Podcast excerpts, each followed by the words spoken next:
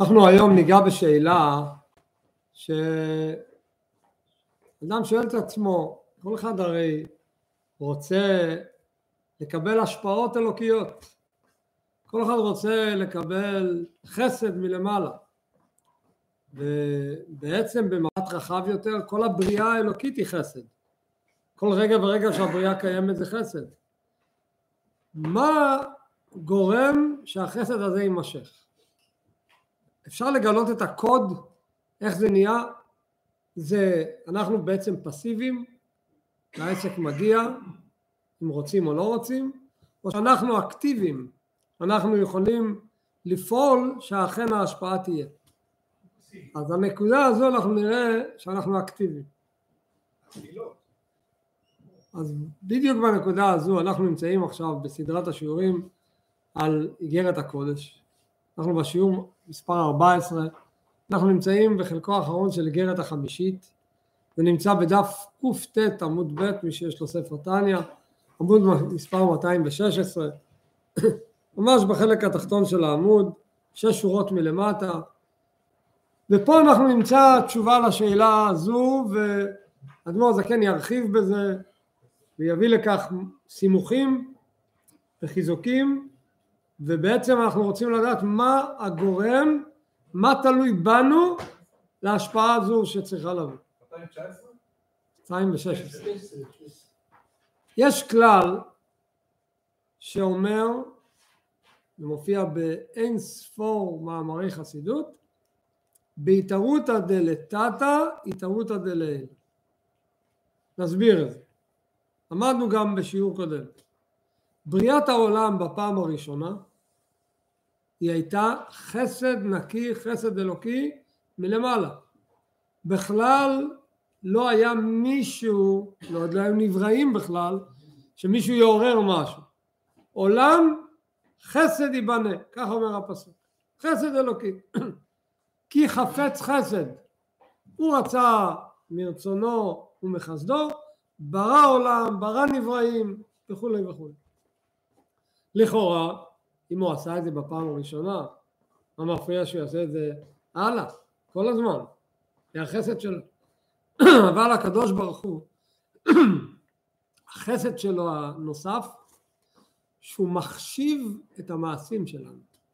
למרות שאין שום יחס באמת בין המעשים שלנו לבורא עולם, אנחנו כאלו אפסיים, אבל בחסדו הגדול הוא מחשיב את המעשים שלנו, ולא סתם מחשיב, אלא הוא קובע שאם אתם רוצים שאני אתן השפעת חסד, אתם צריכים להיות אלו המתחילים. תלוי בכם. ואת הרעיון הזה אנחנו מוצאים במקומות רבים, זה לא חידוש של התניא, של החסידות, זה מופיע בהרבה מקומות, למשל יש סיפור מאוד מפורסם שמופיע במדרש בתחילת קהלת יש שם סיפור מעניין על רבי חנינא בן דוסה. רבי חנינא בן דוסה אומר המדרש, מספר, הוא ראה את תושבי העיר שלו מביאים כל הזמן נדרים ונדבות לבית המקדש. היה להם יכולת כספית, הביאו קורבנות, מתנות לירושלים, בית המקדש. אז הוא אמר לעצמו, הוא היה עני מרוד, לא היה לו. הוא אמר, הכל מעלים לירושלים ואני לא מעלה כלום. הוא גם רצה להביא משהו, ולא היה לו יכולת מה להביא. אומר, אומר המדרש, מה עשה? יצא מחוץ לעיר וראה שם אבן אחת, אז הוא התחיל לטפל באבן, לקח לו זמן, התחיל, הביא כלי עבודה, סיטט אותה, אישר אותה, מירק אותה, ממש עשה אותה אבן מאוד מאוד יפה מכל הצדדים, כמה שהוא יכל להשקיע. רבי חננה בן דוסה עזב את הלימודים בישיבה והלך לסטט את האבן, ואז הוא אמר את האבן הזו אני לוקח על עצמי, אני מעלה לירושלים. שים אותה כאבן בירושלים. לא עלה לו כסף, לא קנה אותה, הוא מצא אותה במדבר, מחוץ לעיר, והוא רוצה להביא את זה מתנה לירושלים. אבל הוא לא יכול לסחוב את האבן, היא אבן כבדה. אז הוא ביקש לשכור פועלים. נזדמנו לו חמישה בני אדם. אמר להם, אתם יכולים בבקשה לעבוד ולהביא לי את האבן הזו לירושלים? אמרו לו, אין בעיה, תשלם חמישה סלעים ואנחנו מעלים לך את האבל לירושלים. אוקיי, הוא רוצה לתת להם, הוא מחפש, אין לו אפילו לא אחוז אחד, אין לו שום דבר.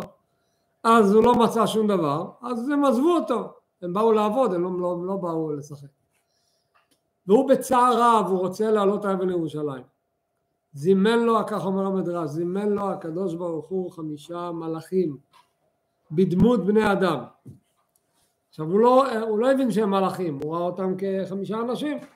ואז הוא פונה אליהם, הוא רואה אוקיי, זמנו לי חמישה אנשים, כמו שאומרים, באתם משמיים, חמישה אנשים, בא ואומר להם, אה, אתם אה, יכולים בבקשה להעלות עבורי את האבן הזו לירושלים?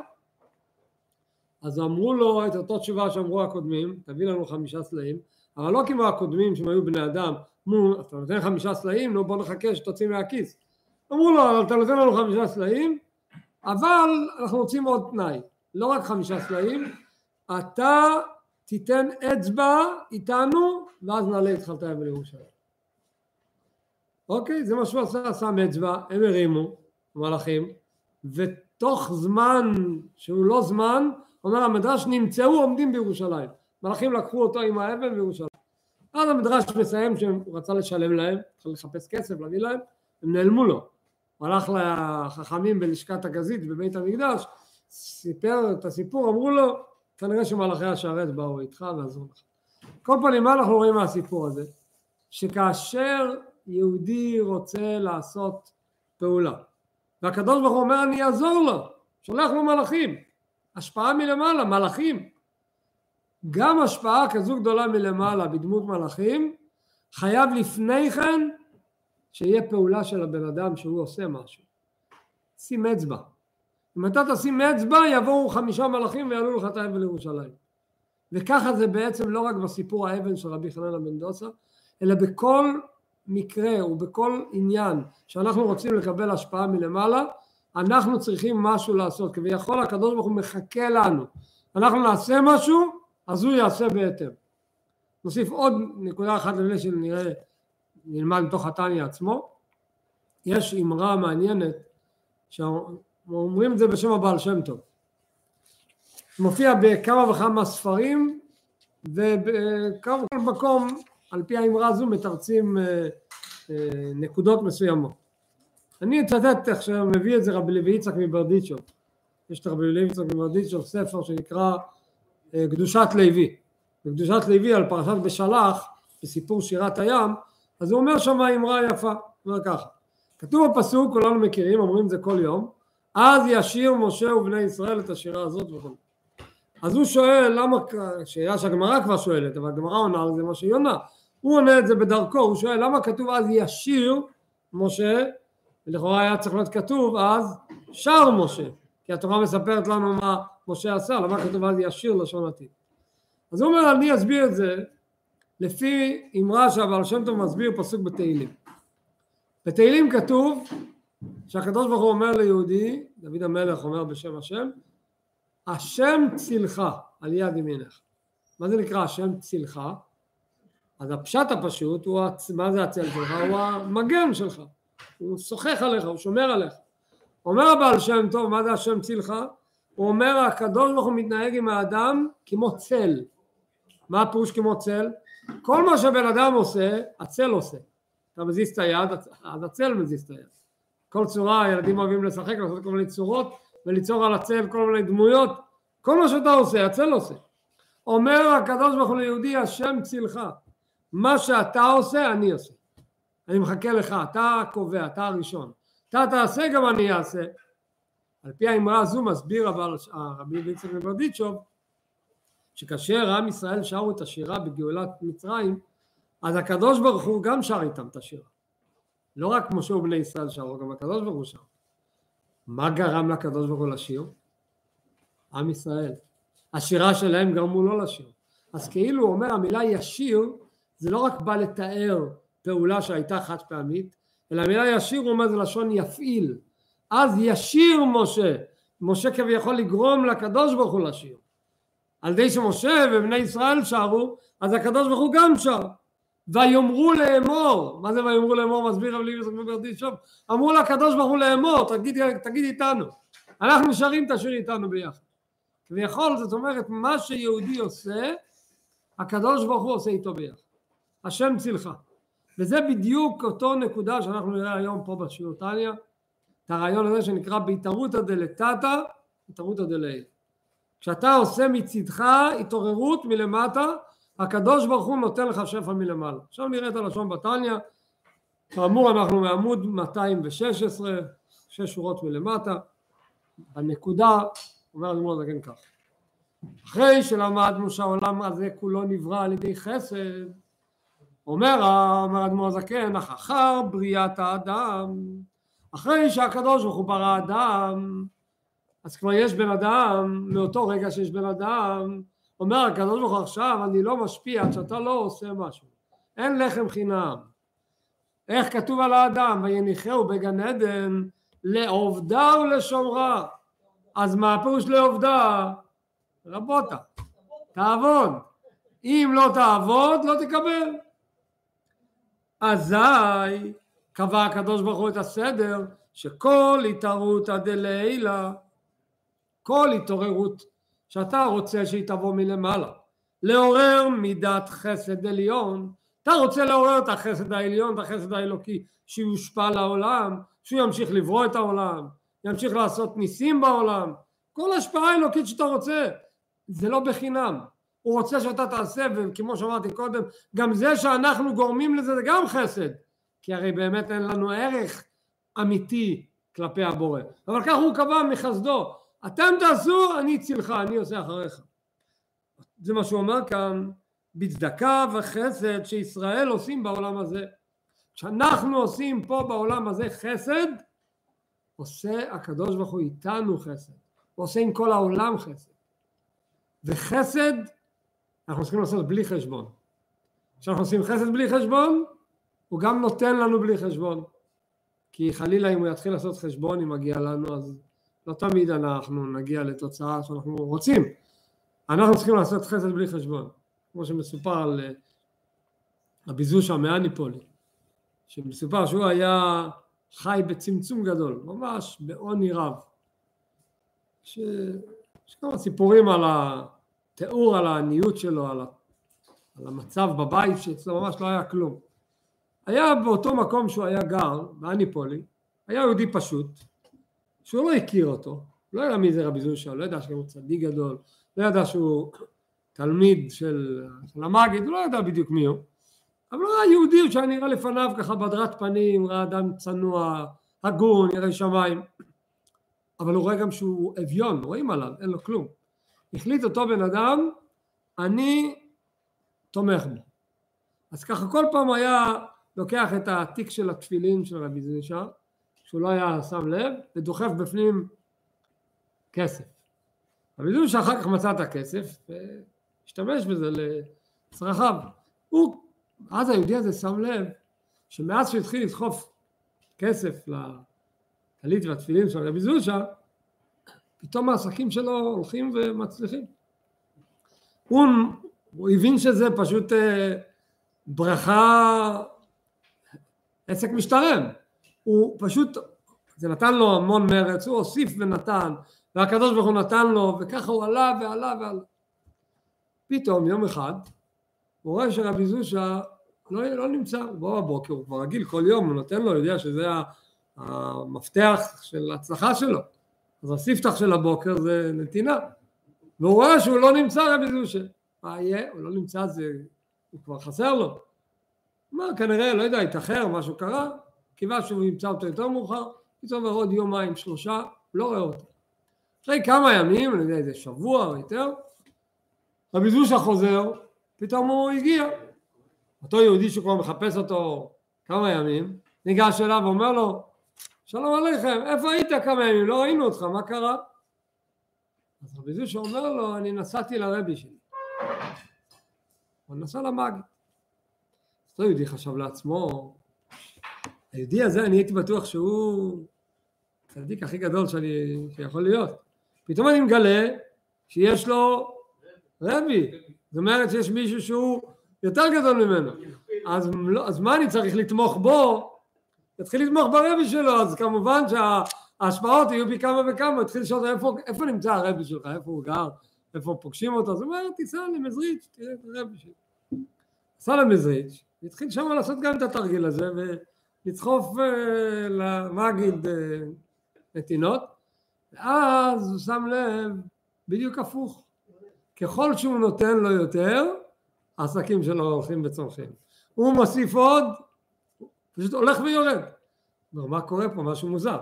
נתתי לתלמיד, עליתי, זה כבר הרבי שלו, ופתאום פה אני יורד, לא הסתדר לו. בקיצור, לא התבייש, חזר חזרה לאניפולי, לעיר, ניגש לרבי זו שם ופתח לפניו את כל הקלפים, מספר לו, תשמע, כך וכך וזה, והיית יכול להסביר לי איך זה יכול להיות? רבי זו אמר לי, אסביר לך. כשאתה נתת לי, לא ידעת מי אני. ולמה נתת? נתת כי רצית לעזור ליהודי. במילים אחרות נתת בלי חשבונות. הקדוש ברוך הוא גם החליט לתת לך בלי חשבונות, לא לדקדק איתך, מגיע לך, לא מגיע לך, התחיל לתת לך השפעות גדולות.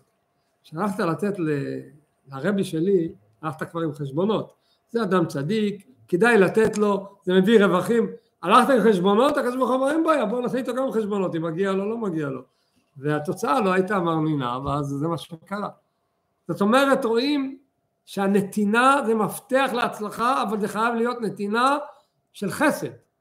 כי אם זה לא חסד, כמו שנאמר אצל הגויים בפרק א' בתניא, למדנו את המושג, חסד לאומים, חטאת. כי גוי נותן, הוא נותן עם, עם המון אה, שיקולים, מה יהיה לי מזה ואיך יהיה לי מזה, הוא רוצה להפיק את המירב מכל, הוא לא חסד, הוא כולו אנוכי ואגואיסט לגמרי, אין בו שום חסד, זה הכל אגו. אבל ליהודי כשהוא נותן מצד החסד, יש מזה השפעות גדולות. לכן אמרו רז"ל, בגלל החשיבות הגדולה של החסד, שזה המפתח להשפעות האלוקיות, לכן חז"ל אמרו, כל האומר אין לו אלא תורה, כל אדם שאומר אני מסתפק בתורה, ומה הכוונה אין לי אלא תורה? מה הוא בא לשלול? ובלי גמילות חסדים. מה אני צריך להיות זה שעושה חסד, נותן צדקה ועוזר לאנשים? אני אלמד תורה, תורה זה הכי חשוב. אז מה אומרים עליו? כל האומר אין לו אלא תורה, אפילו תורה אין לו. מה פירוש אפילו תורה אין לו? אבל יש לו תורה, הוא הרי לומד תורה. התורה שלו לא יפעל את הפעולה. מה הפשט בדבר? בואו נתחיל קודם כל להיכנס לראש של הבן אדם הזה שרוצה תורה בלבד. מאיזה גישה הוא ניגש שהוא רוצה רק תורה? לכאורה הוא ניגש בגישה אה, שיש לה מקורות. איך כתוב בפסוק הנביא ירמיהו אומר?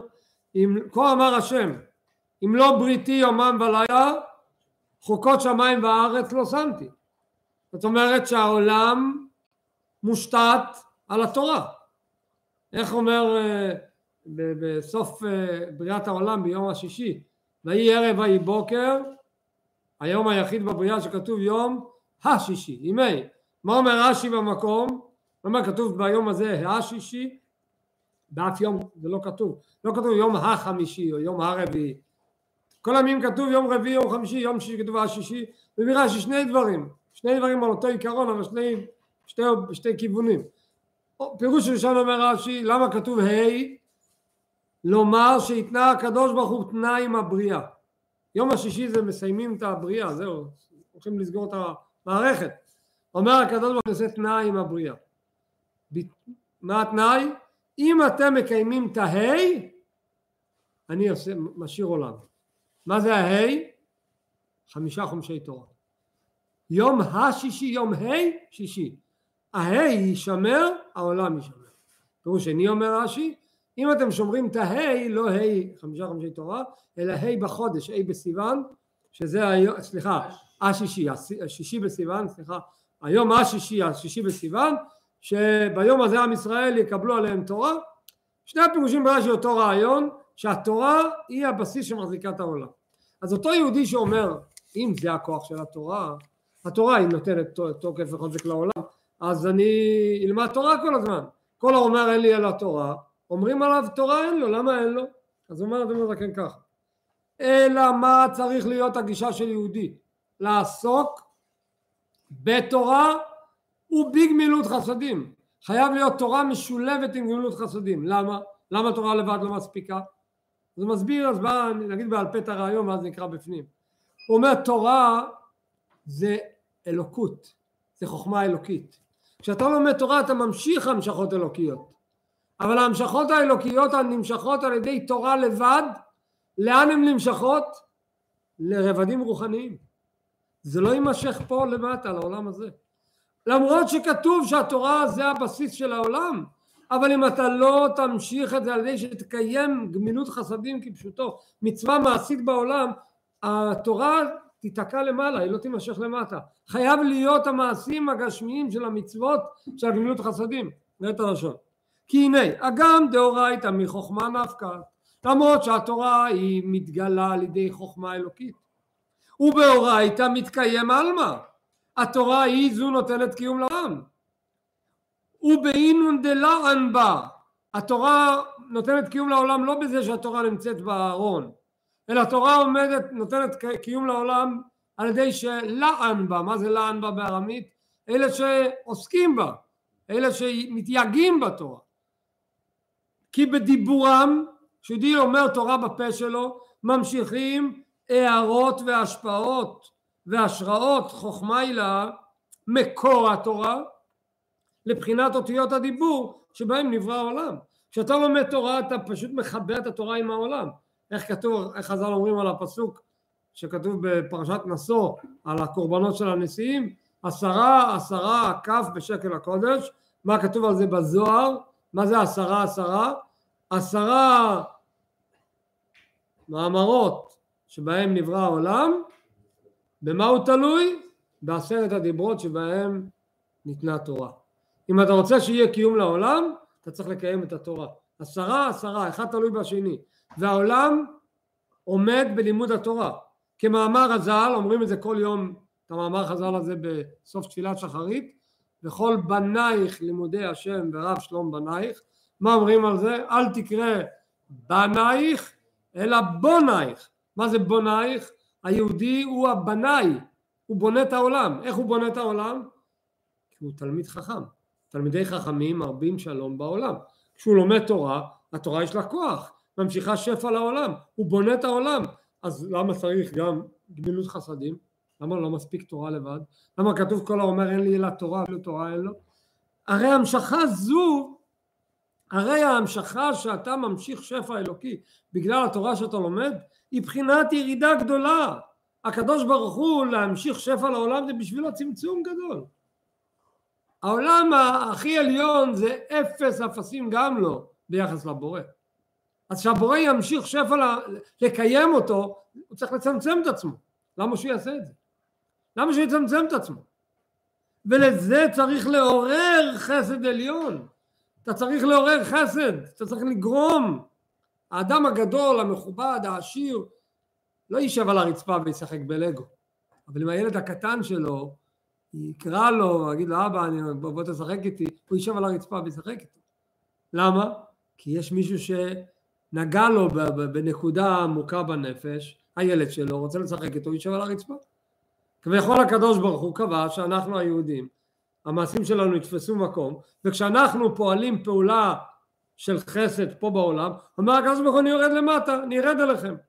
אבל כדי לרדת אלינו עד למטה, אנחנו צריכים שהמעשים שלנו לא יישארו בלימוד שזה ברמה רוחנית, הם צריכים גם כן להיות למטה. ולזה צריך לעורר חסד עליון הנמשך כמים. החסד דומה למים, וכמו מים שהטבע שלהם שנמשכים ממקום גבוה למקום נמוך, אנחנו גם רוצים שהטבע של החסד האלוקי יימשך מלמעלה עד למטה, אז זה תלוי בתרותא דלתתא, בצדקה וחסד אתה זה תלוי בצדקה והחסד שאנחנו נעשה פה בינינו. כשאחד יעשה חסד עם השני, זה ימשיך שפע של חסד אלוקי לעולם. שממשיכים חיים וחסד להחיות רוח שפלים ונתקעים. זה אדמו"ר הזקן בעצם, הכותרת זה המשפט הראשון שאיתו פתחנו. בהתערותא דלתתא, התערותא דלעילא. חסד של האדם ימשיך חסד מלמעלה. את המשפט הזה אדמו"ר הזקן מעגן בכמה מקורות להוכיח את זה. מקור ראשון שהוא הביא זה מאמר חז"ל, כל האומר אין לי אלא תורה, אפילו תורה אין לי. מה, מה, מה ההסבר במאמר חז"ל הזה? שאם אתה לא מקיים את העניין של החסד כפשוטו, אתה לא יכול לקבל את ההשפעות האלוקיות שהתורה נותנת עם כל מעלתה, החסד חייב להיות למטה. מקור שני שהוא מביא לזה חיזוק, זה הפסוק. וזהו שכתוב, הפסוק אומר, אל יתהלל, כה אמר השם כתוב, אל יתהלל חכם בחוכמתו.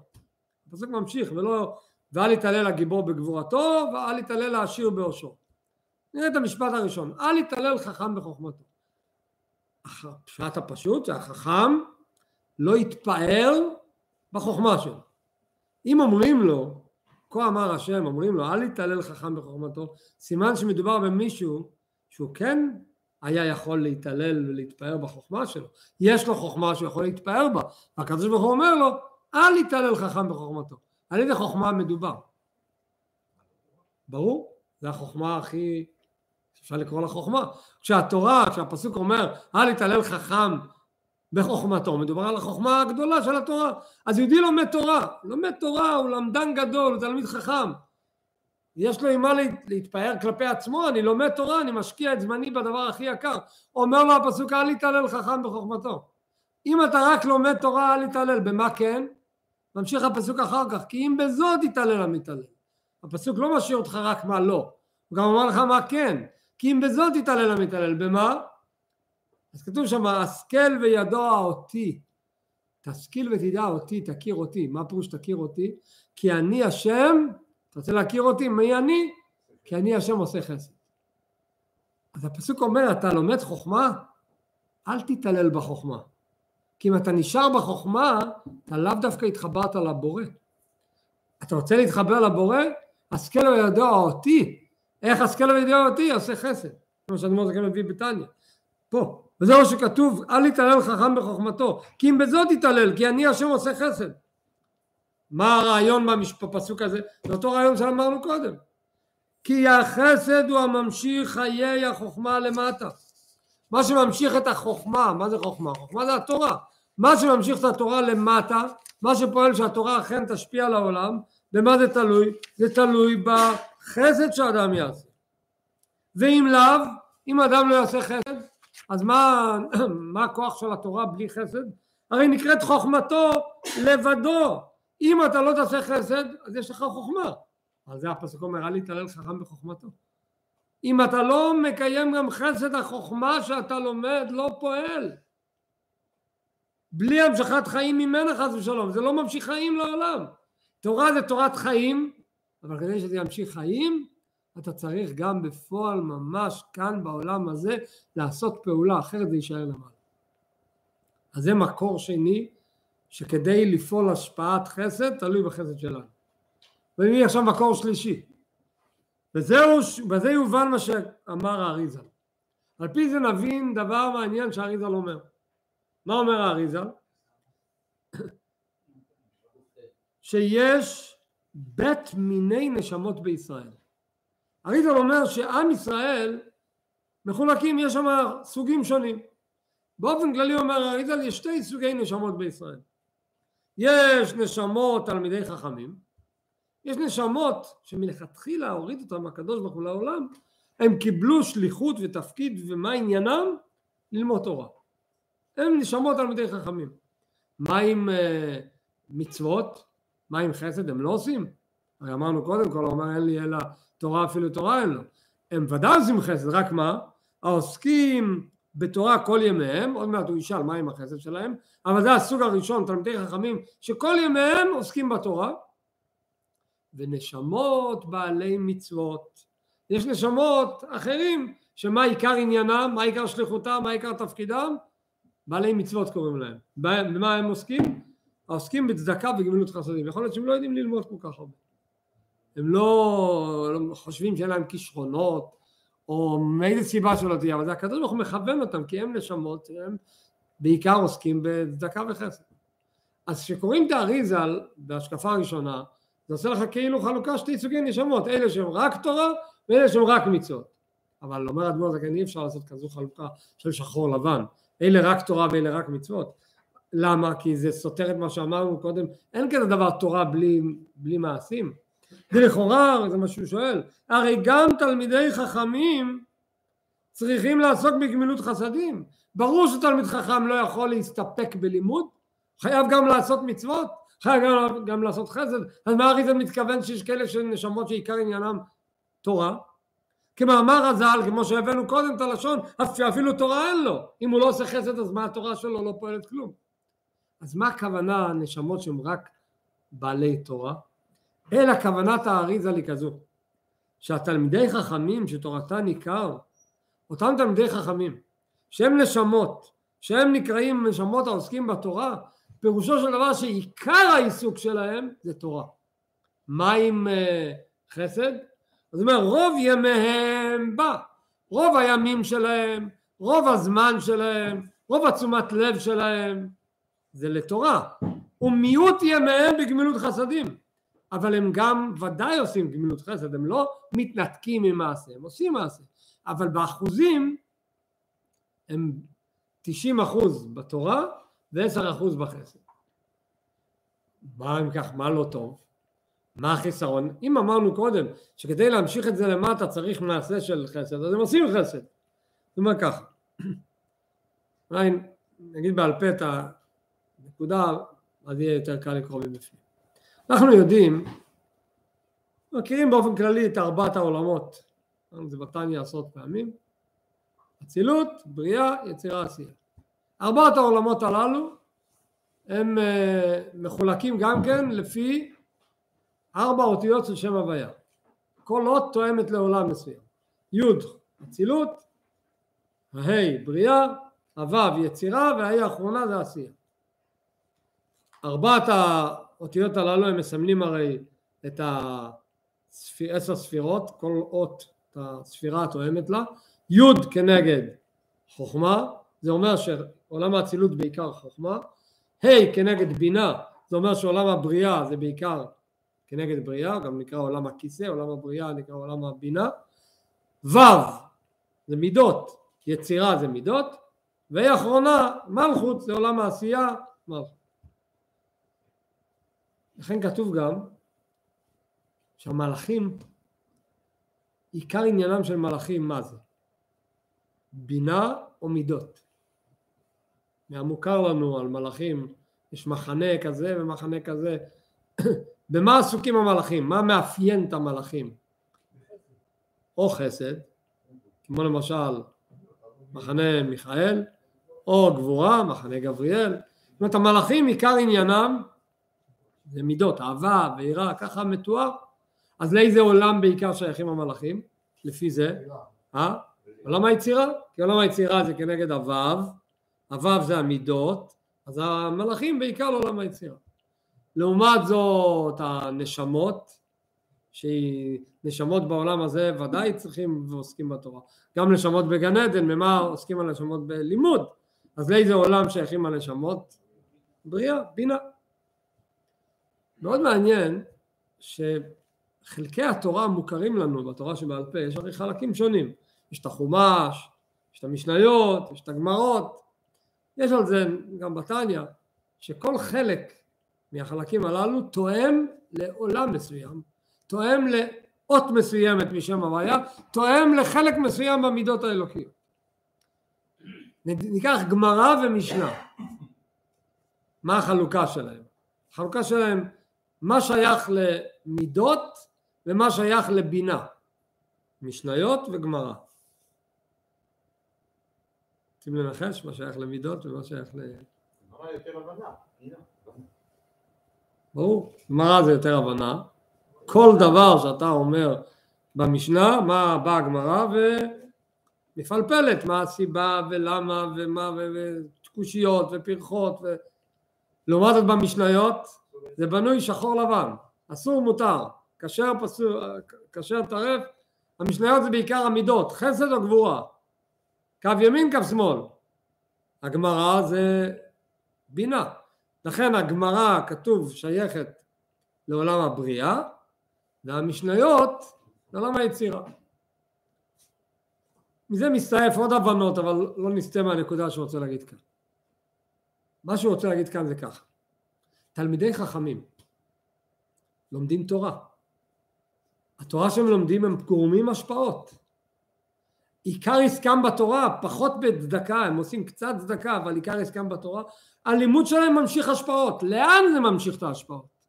אז תלוי מה אתה לומד, מה עיקר עסקך. אלה שעיקר עסקיהם זה משניות, הם ימשיכו השפעות, לאן? עד לעולם היצירה, עד לעולם המלאכים. אלה שעיקר עסקם בתלמוד, אז ההשפעה שלהם יותר גבוהה, הם ימשיכו השפעות לעולם הבריאה. אבל לעולם העשייה זה לא יגיע. לא יהיה לזה ביטוי כאן בעולם הזה העשייה הגשמי, כי הם לא מתעסקים בעשייה, הם מתעסקים בעיקר בעולמות עליונים בנפש שלהם, מיעוט עסקיהם בגמילות חסדים, לכן ההשפעות שלהם לא יהיו פה בעולם הזה הגשמי, זה יישאר שפע רב, המלאכים ייהנו מהלימוד שלהם, הנשמות יתענגו מהלימוד שלהם, אבל השפעות ממשיות פה בעולם מהלימוד שלהם לא יהיה. עכשיו נראה את הלשון בפנים, בלשון נתניה. זה אומר כך, נתחיל עוד פעם מדלכאורה.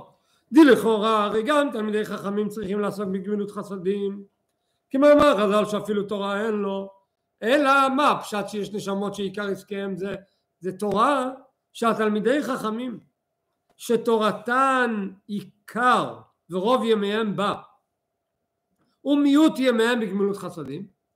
הנה פעולת התערותא דלתתא הפעולה שהם עושים מלמטה והפעולה שלהם פועלת. לעורר חסד עליון. כל מה שיהודי עושה פה למטה ממשיך שפע מלמעלה. כל התערותא דלתתא מביא התערותא דלעילא אבל מה יפעל ההתערותא דלתתא שלהם? להמשיך ולהוריד אור אינסוף. הם ממשיכים אלוקות על ידי התורה שלהם.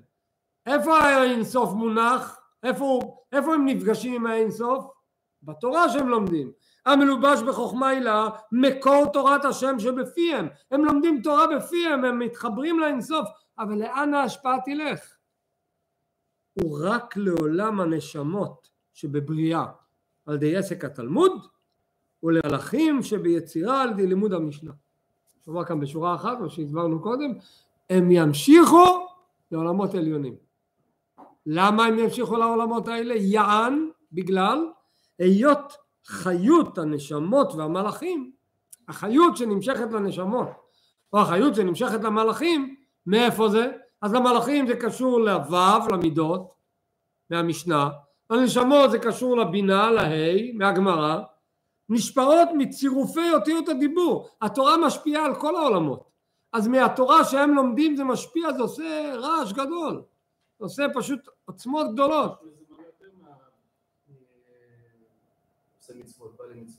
מעלה יותר גדולה לעליונים, אבל יהודי שנמצא בעולם הזה מגיע מאוד גבוה, אבל מה התכלית של הקדוש ברוך הוא בעולם? נראה בתחתונים. אז כפי שאנחנו נבין, נקדים את המאוחר, נבין שיש כאן אה, עבודה משולבת. זה שהקדוש ברוך הוא קבע שיהיו כאלה שהם בעלי תורה, יהיו כאלה שהם בעלי מצוות, כמו שהוא ידבר עליהם עוד מעט, כי צריך אה, אה, שילוב מנצח. צריך להיות אלה שממשיכים את ההשפעות, הרי לא יימשך פה למטה אם זה לא יתחיל מאיזשהו מקום.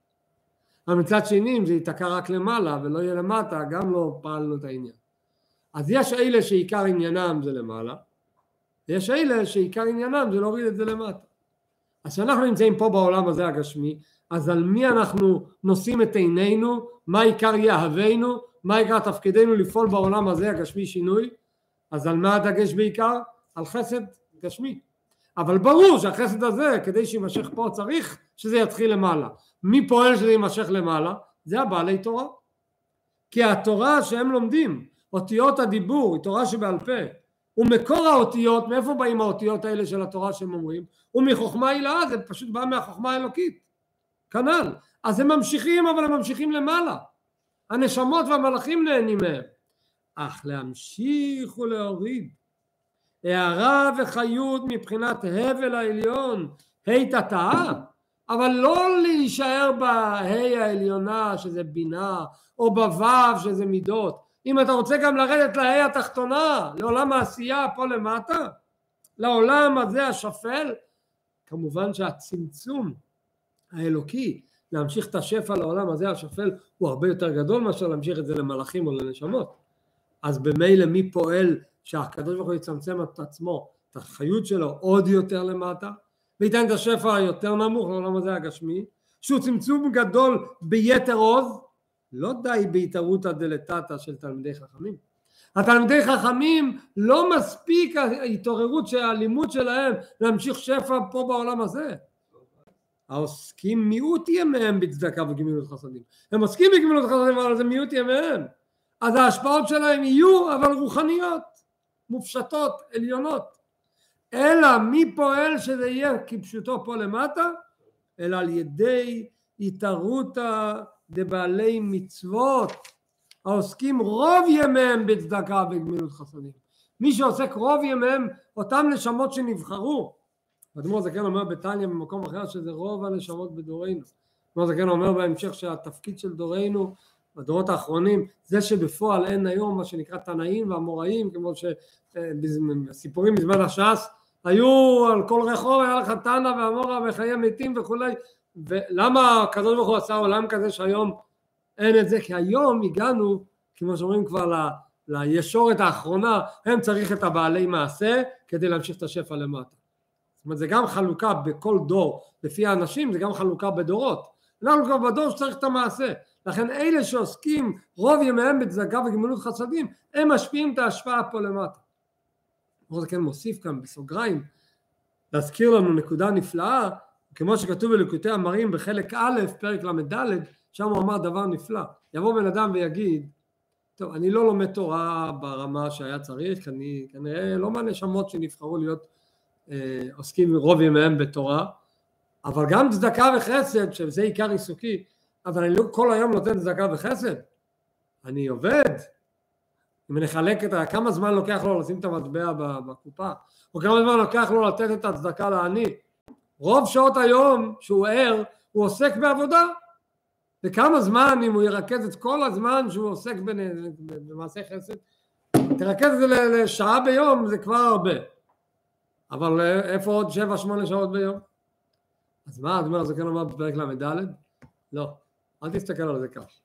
תדע לך שהנתינה שאתה נותן בסוף היום, מעשה אחד, זה ריכוז של כל מה שעבדת כל היום. כי מאיפה יש לך את הכסף הזה? עבדת כל היום, השקעת הרבה אנרגיה. אז כל האנרגיה שהשקעת, וכל הזמן שנתת, וכל העיסוק שלך כל היום, בסוף מתרכז באותם כמה שקלים שנתת לעני, אז בעצם מסתכלים עליך מלמעלה ואומר, הבן אדם הזה, מה הוא עושה כל היום? בצדקה. כי גם כשהוא עובד, הוא עובד לצדקה.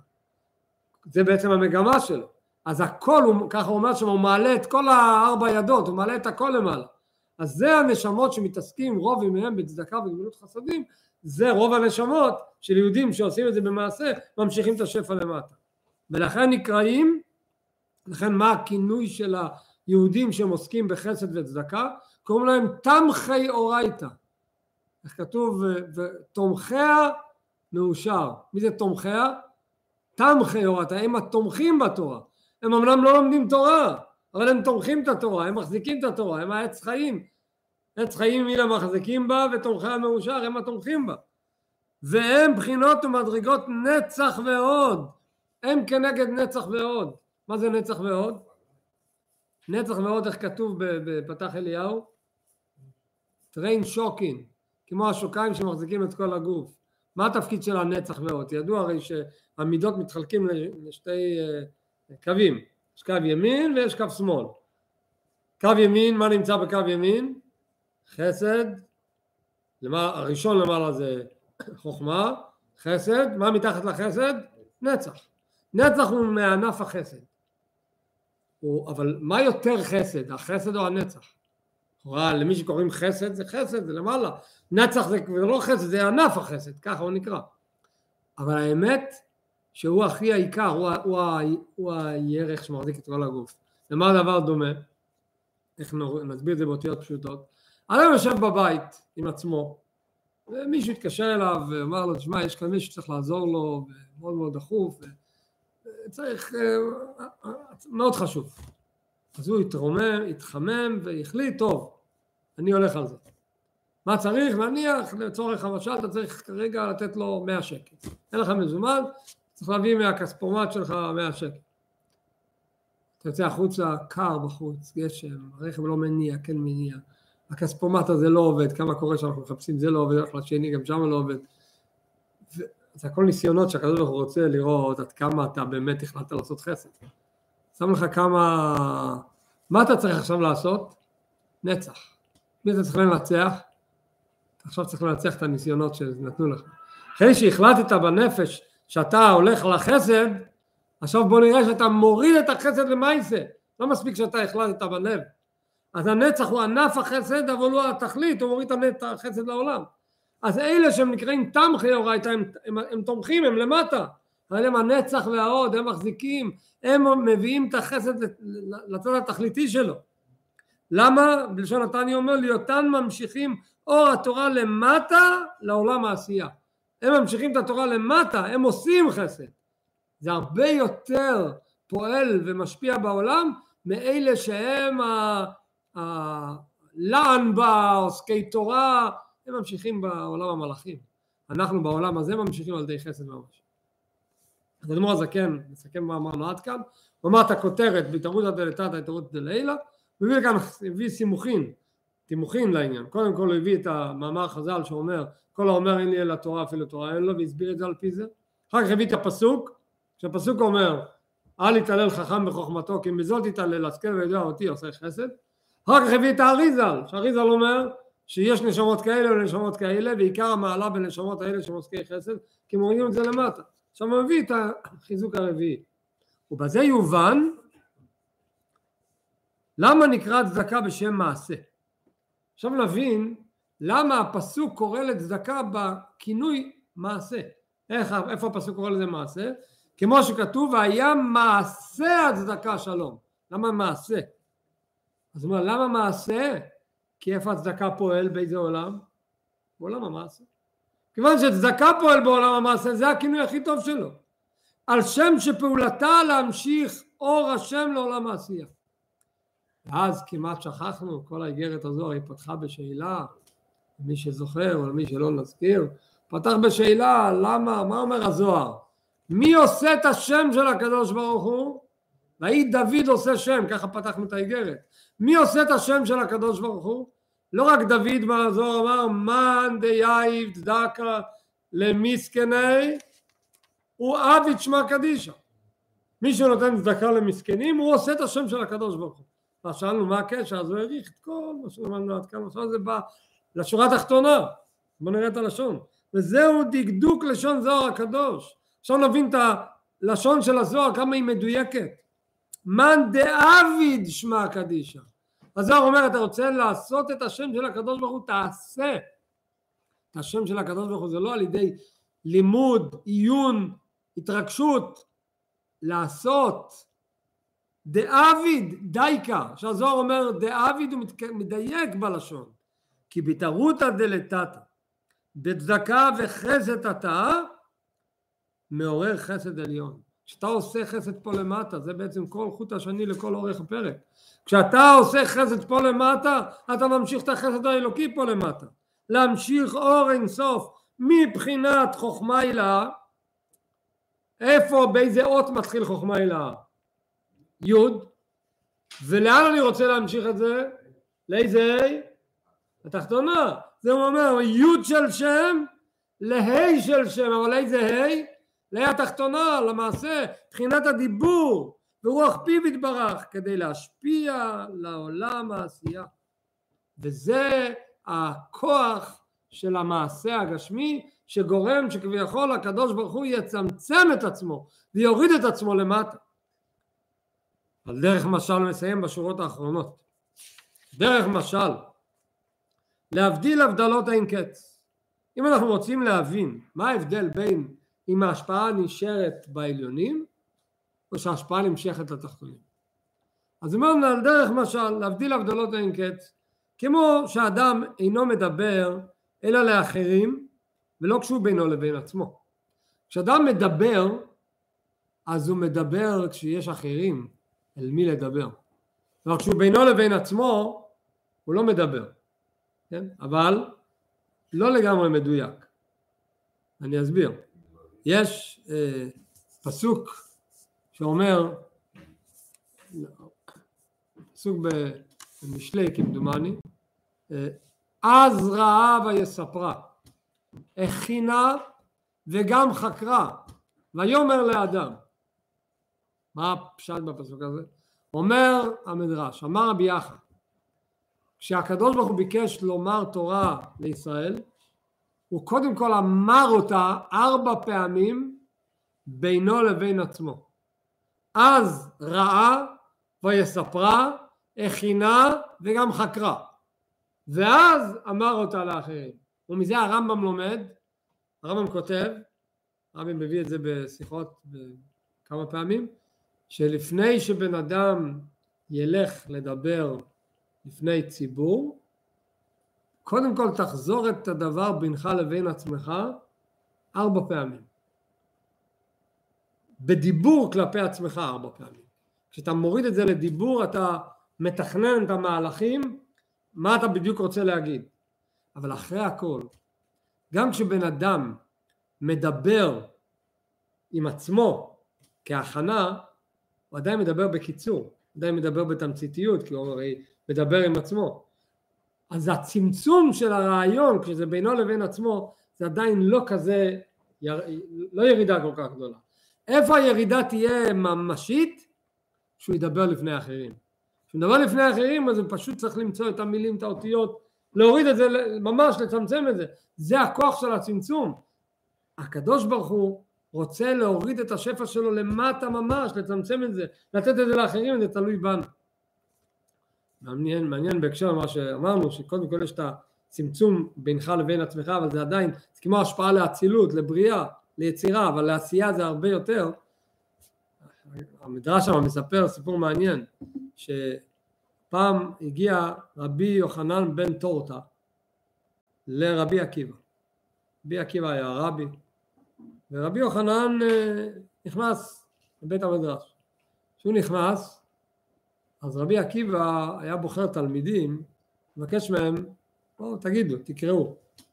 אז רבי עקיבא פונה לרבי יוחנן בן טורטה ואומר לו, אה, עמוד וקרא בתורה. רבי יוחנן בן טורטה, ולא מדובר ברבי יוחנן, יודע תורה. אומר לו בוא תקרא תורה. אז הוא אמר, אני עדיין לא עברתי על הפרשה, אני לא יכול להגיד. אמרו שלא עברת, כל ילד מכיר את הסיפורי תורה, אני לא עברתי עליה, אני לא יכול להגיד. והסיום הוא ושיבחו חכמים, שיבחו אותו, כל הכבוד לך. יש, הרבי פעם סיפר סיפור דומה, שהרבי הקודם חמיף סיפר לו על, על אבא, על הרבי רש"ב, שהיה נוסע הרבה פעמים לכל מיני מקומות לצורך רפואה או שתדלנות וכדומה, כשהיה מגיע למקומות כאלה הוא היה נוהג להעלים את עצמו, שלא יזהו אותו, לא ידעו מי הוא, לא... היה נכנס לבית המדרש, לבית הכנסת להתפלל עם הבן, עם הרב הרייץ, הרב ישב עם הרב הרייץ, נכנסו לאיזה בית כנסת באיזשהו אה, עיירה צדדית, בלי שאף אחד ידע מי הם, עמדו בצד והתפללו. היה פעם באחד הבתי כנסת, ככה רבי סיפר, הגיעו, היו בשבת באיזה בית כנסת, או, או חג, והם היו בטוחים שלא יודעים מי הם. הם לא יודעים מי הם, אף אחד לא יכבד אותם בשום דבר, סתם אנשים, סתם ירדו שני אנשים עומדים בצד. ואז לפתע החליט הגבאי לקרוא לרבי הרש"ב למפטיר, עלייה חשובה. בחר בו, ניגש אליו ואמר יעמוד, קרא לו למפטיר. אוקיי, הרבי הרש"ב ניגש, עלה, אמר את ברכות התורה, קראו את החלק של התורה של מפטיר, ואז בא בסדר צריך לקרוא את ההפטרה. אז הוא אמר, רק רגע, הוא לא, הוא לא לא ציפיתי שיקראו לי היום להפטרה, אז לא הכנתי את עצמי להפטרה, אז אני מבקש שיהיה הפסקה של כמה דקות, הוא הלך לחדר צדדי, עבר על ההפטרה, חזר חזרה, ואז הוא אמר את ההפטרה. ככה רבי סיפר. עכשיו, כל אחד שמפתיעים אותו מפתיע, הוא יודע טעמים, אתה ניגש וקורא, מה, ניקוד אתה יודע, אם טעמים אתה מכיר. עד שהוא לא עבר על זה בינו לבין עצמו, הוא לא יגיד את זה בציבור. ככה הוא נהג. הקהל המתין לו. רואים את המעלה של לפני שאתה מוסר את זה הלאה, אתה אומר את זה בינך לבין עצמך כמה פעמים. כביכול הקדוש ברוך הוא עשה אותו דבר. אבל אחר כך הירידה למטה, כמו שהוא אומר, ואז מצמצם שכלו ומחשבתו בדיבורו עליהם, כשהוא יורד למטה על האחרים זה כבר צמצום הרבה יותר גדול כמובן, ובשביל זה צריך מעשה חסד. בשביל זה צריך עשייה בפועל. והמשכילים יבינו. המשכילים יבינו את המעלה הגדולה ואת הכוח הנפלא שיש במעשה החסד, וזה בעצם המסקנה של כל הלימוד שלנו. התכלס, המעשה הוא העיקר, בהתערותא דלתתא היא מביאה את ההתערותא דלעילא, אז אם כך פתחנו בשאלה, אנחנו רוצים לקבל השפעות אלוקיות, אז אנחנו פסיביים או שאנחנו אקטיביים?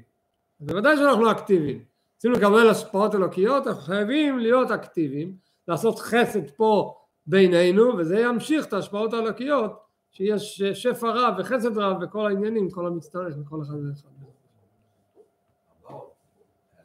הדיבור בינו לבין